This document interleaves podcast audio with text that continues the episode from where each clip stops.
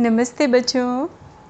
आज फिर से एक कहानी आप सबके साथ शेयर करने जा रही हूँ। तो आप सब लोग बिल्कुल ध्यान से सुनिएगा मेरी कहानी। तो ये कहानी है, आज की कहानी बहुत पुराने समय की है। और जब हम पुराने समय की बात करते हैं तो सबसे पहले ख़्याल क्या आता है दिमाग में? राजा और रानी वाला समय। जब राजा हुआ करते थे और बड़े बड़े राजमहल हुआ करते थे और उनका राजकाज चलता था। उन्हीं के आदेश से सारे नियमों का पालन किया जाता था और उनकी जनता होती थी। अब राजा भी बच्चों चूँकि इंसान ही तो होते थे तो उनकी भी अच्छाइयाँ, बुराइयाँ जो भी होती थी, उनके उनके डिसीज़न लेने की क्षमता, निर्णय लेने की क्षमता, उन सब चीज़ों का डायरेक्ट असर या डायरेक्ट इम्पैक्ट वहाँ की जनता पे पड़ता था। तो हमारी कहानी में जिस राजा की मैं बात करने जा रही हूँ, वो राजा उन राजा का नाम था राजा इंद्रवर्धन। राजा इंद्रवर्धन वाराणसी के आगे एक बहुत बड़े राज्य के राजा थे, अधिकारी थे, राजा थे, और उनका राज्य बड़ा अच्छा से चल रहा था। उनका राज्य और प्रजा सब कुछ बहुत ही खुशहाल थी, यानी प्रॉस्पर था सब कुछ। और राजाओं के जीवन का एक और चीज़, एक अभिन्न अंग होता है, जो इंटेग्रल पार्ट जिसको हम बोलते हैं, वो होते हैं युद्ध वॉर चाहे किसी भी रीज़न से हो, कोई अटैक करे तो आपको अपने आप को प्रोटेक्ट करने के लिए डिफेंड करने के लिए लड़ाई करनी पड़ती है, युद्ध करना पड़ता है. और अगर आपको दूसरे राज्य पे अपना अधिकार करना हो, आधिपत्य दिखाना हो तो भी आप अटैक करते हैं। तो उस समय में ऐसा हुआ करता था बच्चों, क्योंकि आपको अपने राज्य की सीमा, सीमाएँ बढ़ानी होती हैं मतलब और बड़ा करना होता है, और बड़ा करना होता है। ऐसी राजाओं की अपने मन की इच्छा या लालसा हुआ करती थी। तो वैसे ही राजा इंद्रवर्धन का राज्य जो बहुत प्रॉस्पर था, उसमें उनका एक हाथी था, हाथी एलिफेंट, जो युद्ध में बहुत काम आते हैं। जितने भी एनिमल्स थे, काफ़ी एनिमल्स जो वो युद्ध के दौरान यूज़ किए जाते थे बच्चों। जैसे उसमें प्रोमिनेंटली हॉर्स जो आप सबने देखा भी होगा, शायद मूवीज़ में देखा होगा। अदरवाइज़ भी आप जानते होंगे कि हॉर्सेस का बहुत प्रयोग किया जाता था घोड़ों का। घोड़ा गाड़ी होती थी, सिपाही होते थे घोड़े के ऊपर। प्लस हमारे जो राजा महाराजा या सेनापति होते थे, वो कई बार हाथी पे बैठ के भी चलते थे। और हाथी पे बैठ के चलने का फ़ायदा ये होता था बच्चों कि आपकी आप जो है हाइट में सबसे ऊँचे हैं। तो आप एक्चुअली देख सकते हैं आसपास कि कहाँ कौन कौन सी लड़ाई चल रही है। खैर एनीवेज तो आ, वो हाथी जो था वो उसने बहुत सारे युद्ध जीते थे। और एक एक समय के बाद लोगों को राजाओं को आसपास के राज्यों में सबको पता हो गया था कि ये हाथी युद्ध में बड़ा कुशल है। जब जब राजा उस हाथी पे बैठ के युद्ध करते थे, वो हर राज्य को जीत जाते थे, हर लड़ाई को, हर युद्ध को जीत जाते थे।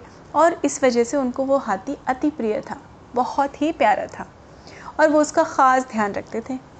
अब होता क्या है, समय के साथ जैसे इंसान या आदमी और ह्यूमंस भी बूढ़े होते हैं, बच्चे होते हैं, फिर यंग होते हैं, फिर बूढ़े होते हैं धीमे धीमे वैसे ही एनिमल्स का भी होता है बच्चों। तो एक पॉइंट के बाद वो हाथी जो था, वो थोड़ा सा बूढ़ा हो रहा था। तो राजा ने ये डिसाइड किया कि अब मैं इस हाथी को युद्ध में नहीं इस्तेमाल करूँगा। मैं युद्ध में या वॉर में इसका यूज़ नहीं करूँगा। और चूँकि उस हाथी के कारण ही बहुत सारी लड़ाइयाँ जीती थी राजा ने राजा इंद्रवर्धन ने तो उन्होंने बोला, आज से इस हाथी को खुली छूट है। इसको बाँध के नहीं रखा जाएगा। ये जहाँ जाना चाहता है, मेरे राजमहल के आसपास राज्य में, ये खुली छूट है इसको। और क्या होता है ना बच्चों, इंसानों के साथ साथ जानवरों में भी बड़ी सेंसिबिलिटीज़ होती हैं। बहुत ज्ञान होता है, बहुत प्यार होता है। ये कहा जाता है ना, प्यार की भाषा तो जानवर भी समझते हैं। तो वैसे ही वो हाथी भी था। उस हाथी के अंदर भी बहुत सेंसिबिलिटीज़ थी। आप इमेजिन करिए जो युद्ध में पहुँच के अपनी कुशलता से कहाँ लेके जाना है राजा को, कब स्पीड कम करनी है, कब आगे चढ़ना है, इंसान तो कंट्रोल करता ही है, महावत जो बैठ के करता है, पर उसकी भी अपनी एक क्षमता होती है। तो वैसे ही उस हाथी को राजा के आदेश से उस राज्य में खुला छोड़ दिया गया था।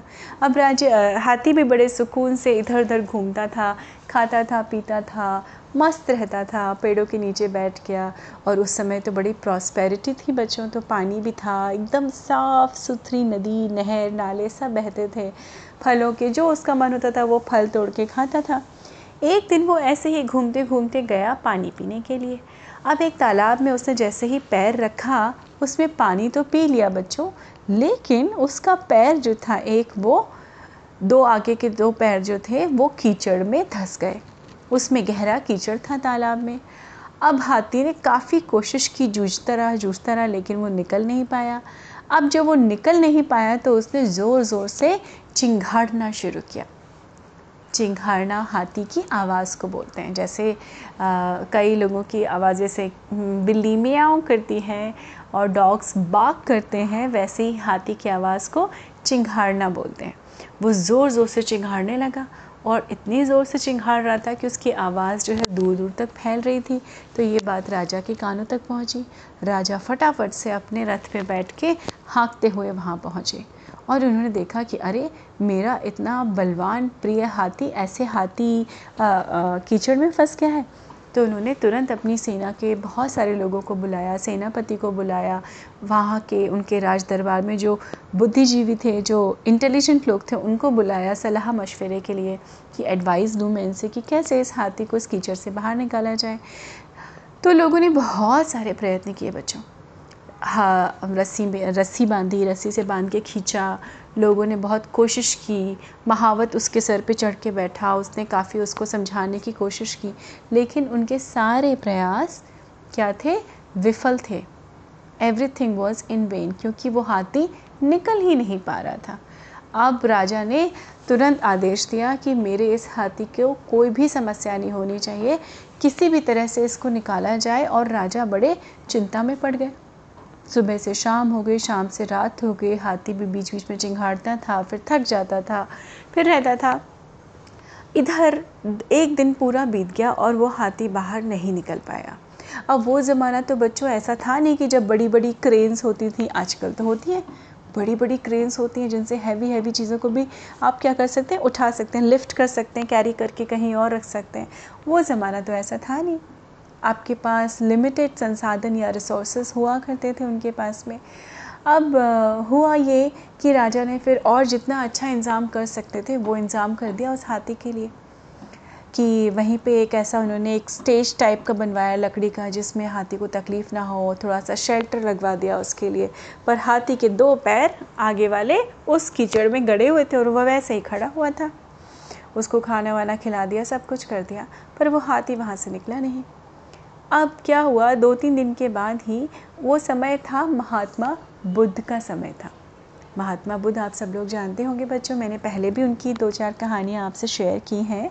महात्मा बुद्ध जो थे वो आ, अगर हिंदू सनातन धर्म के हिसाब से देखें तो वो भगवान विष्णु का इनकारनेशन इनकारनेशन थे। उनका विष्णु जी के अवतार थे नौवे अवतार थे। और उनकी ख्याति, उनकी प्रसिद्धि दूर दूर तक फैली हुई थी। तो जब गौतम बुद्ध आके आने की खबर सुनी, राजा इंद्रवर्धन ने, वो दौड़े दौड़े उनके पास गए और हाथ जोड़ के उनके कदमों में, उनके पैरों में बैठ गए। उन्होंने बोला भगवान, मैंने आपकी तारीफ़, आपकी प्रशंसा दूर दूर सुनी है। आप मेरी एक अगर मदद कर दे तो बड़ा, मेरे ऊपर बड़ा उपकार होगा। महात्मा बुद्ध मुस्कुराए। उन्होंने बोला, राजन बताइए, आपकी क्या व्यथा व्यथा है? आपकी क्या तकलीफ़ है या क्या प्रॉब्लम है? राजा ने बोला, मेरा एक प्रिय हाथी, जिसने मेरी पूरी ज़िंदगी सेवा की, अब वो थोड़ा सा बूढ़ा हो गया है और आज वो कीचड़ में फंसा हुआ है। हम लोग पिछले दो तीन दिन से प्रयास कर रहे हैं, लेकिन वो कीचड़ से बाहर नहीं निकल पा रहा है। और आपको पता है बच्चों, भगवान बुद्ध ने भी उस हाथी के बारे में बहुत कुछ सुना था। तो भगवान बुद्ध ने कहा अच्छा ठीक है राजन, मैं भी प्रयास करूँगा। आप मुझे जो चाहिए कि आप मुझे उपलब्ध करा सकते हैं? क्या आप मुझे दिलवा सकते हैं? राजा राजा के चेहरे पे, राजा इंद्रवर्धन के चेहरे पे एक खुशी की लहर दौड़ गई और उन्होंने गौतम बुद्ध भगवान के सामने हाथ जोड़ के बोला, भगवान, आप जो कहें, मैं आपको दूँगा। मैं, उन्होंने तुरंत सेनापति को बुलाया, उन्होंने कहा कि, भगवान को, भगवान बुद्ध को जो भी चाहिए, आप इनको दे दीजिए। तो राजा जी थोड़ा सा आश्वस्त होके, यानी थोड़ा सा हैप्पी मूड में आ गए कि शायद ये कोई रास्ता निकाल पाए हाथी को उस कीचड़ से बाहर निकालने के लिए। अब नेक्स्ट डे ही सुबह सुबह गौतम बुद्ध वहाँ पर पहुँचे, उन्होंने देखा हाथी उसी स्थान पे वैसे ही कीचड़ में दो पैर गड़े हुए, वो खड़ा हुआ था। और गौतम बुद्ध ने पता है बच्चों क्या मंगवाया था? उन्होंने मंगवाए थे बहुत सारे नगाड़े, बहुत सारे ढोल ढोल, नगाड़े और एक और वाद्य यंत्र या बजाने वाली कोई चीज़ होती थी जिसको दुदुम्भी बोला जाता था, जो हमेशा युद्ध में बसती थी। वो युद्ध की शुरुआत या आगाज़ करने से पहले उसको बजाया जाता था ताकि वो एक साइन होता था कि अब हमारा युद्ध शुरू हो गया। तो गौतम बुद्ध भगवान ने वो सारी चीज़ें मंगवाई, चाहे नगाड़े हों, चाहे ढोल हों, वो सारी चीज़ें मंगवाई और दुदुम्बी भी मंगवाई। और उन्होंने बिल्कुल जैसे जैसे लड़ाई शुरू होने से पहले, युद्ध शुरू होने से पहले का माहौल होता था, वैसा ही उन्होंने वहाँ पर क्रिएट कर दिया। अब दूर दूर से नगाड़ों की आवाज़ आने लगी, बजाने की, दुदुम्बी बजने लगी, युद्ध युद्ध में जाने वाली और बसते बसते बसते बसते थोड़ी देर के अंदर ही और ये सारा दृश्य राजा इंद्रवर्धन भी खड़े होके वहाँ देख रहे थे और वो देख रहे थे कि आखिर इससे होगा क्या? कंफ्यूज थे पज़ल थे, उनको कुछ समझ नहीं आ रहा था। पर तभी उनकी नज़र जो है अपने प्रिय हाथी के पास गई और उन्होंने देखा और वो बिल्कुल चौंक गए। हैप्पीली सरप्राइज़ हो गए कि धीरे धीरे धीरे धीरे उस हाथी ने अपने दोनों पैर जोश में आके उस कीचड़ से बाहर निकाल लिए। और वो बिल्कुल, जैसे कहते हैं ना, हाथी की चाल को मदमाती हुई चाल कहा जाता है। वो मदमाती हुई चाल से बिल्कुल मस्त, जैसे वो युद्ध क्षेत्र में एंटर करता था, वैसे ही चलने लगा। और तभी राजा अपनी गद्दी से उतर के भागे भागे उस हाथी के पास आए और हाथी के आने से पहले ही वो जाके भगवान बुद्ध के चरणों में गिर पड़े। और उन्होंने कहा, महाराज, भगवान, आपने ऐसा कैसे किया? मैं तो आपका आपसे फिर से प्रभावित हो गया। तो आपने ये कैसे किया? तो राजा इंद्रवर्धन की खुशी देख के भगवान बुद्ध हल्का सा मुस्कुराए। उन्होंने बोला, राजन, पूरी उम्र, अपनी उम्र का बहुत बड़ा हिस्सा इस हाथी ने, इस एलिफेंट ने युद्ध में, क्षेत्र में गुजारा है। तो बस मैंने कुछ भी नहीं किया, उसको सिर्फ़ अपने कौशल की, अपने बल की, अपनी शक्ति का एहसास कराया, जो एहसास उसको युद्ध क्षेत्र में जाने से होता था। और वो कैसे हो पाया? चूँकि युद्ध क्षेत्र में जानवरों को सिर्फ़ वो ध्वनि सुनाई पड़ती थी, वो आवाज़ें, वो दुदुम्ब की आवाज़, वो नगाड़े, वो ढोल जो युद्ध क्षेत्र में बसते थे, बस मैंने वही बजवाया और अचानक हाथी को अपनी शक्ति का एहसास हुआ और उसने खुद अपने आप को खींच के उस कीचड़ से बाहर निकाल लिया। राजा आश्चर्यचकित थे, खुश थे और उन्होंने अपनी खुशी का इजहार भगवान बुद्ध को साष्टांग दंडवत करके किया और उनको फिर से अपने यहाँ उन्होंने एज ए गेस्ट अतिथि बना के रखा और उनका आदर सत्कार किया। तो बच्चों, ये छोटी सी कहानी थी एक हाथी की अपने ही मनोदशा से जूझने की, यानी अपने मनोबल से या अपने अंदर की व्यथा से जब आप हार मानने लगते हैं लाइफ में। तब कुछ ना कुछ ज़रूर ऐसा होता है जब आपको अपनी ही शक्ति, खोई हुई शक्ति का एहसास हो और आप उस प्रॉब्लम से, उस दुविधा से खुद निकल पाए। बच्चों, आप सबने कभी कभी ये महसूस किया होगा, कोई कोई होमवर्क करते समय, कोई सम करते समय, खेलते समय कुछ भी करते समय, कुछ देखते समय कि कभी कभी आपको समझ नहीं आता है कि ये मुझसे नहीं हो पाएगा। आप हार मानने लगते हैं। तभी आपके अंदर की आवाज़ आपको ये प्रेरणा देती है कि नहीं, तुम कर सकते हो। और तभी आपको एहसास होता है कि अरे वाह, मैं तो ये कर सकता हूँ और आप एक्चुअली करके ले जाते हैं। तो बच्चों, हमेशा अपने मन के अंदर की आवाज़ सुनिए। अपनी कठिन परिस्थितियों को जूझ, से जूझने की शक्ति उससे जीतने की शक्ति आपके अंदर ही है। उस शक्ति को जगाते रहिए, मेरी कहानियाँ सुनते रहिए। उम्मीद है आपको ये मेरी कहानी अच्छी लगी होगी। आप हमेशा स्वस्थ रहिए, मस्त रहिए और हाँ अगर आप स्पॉटिफाई पे मेरी कहानी सुन रहे हैं तो उसको लाइक और शेयर करना मत भूलिए। Please do subscribe and take good care of yourself. I'll see you in the next story. Bye bye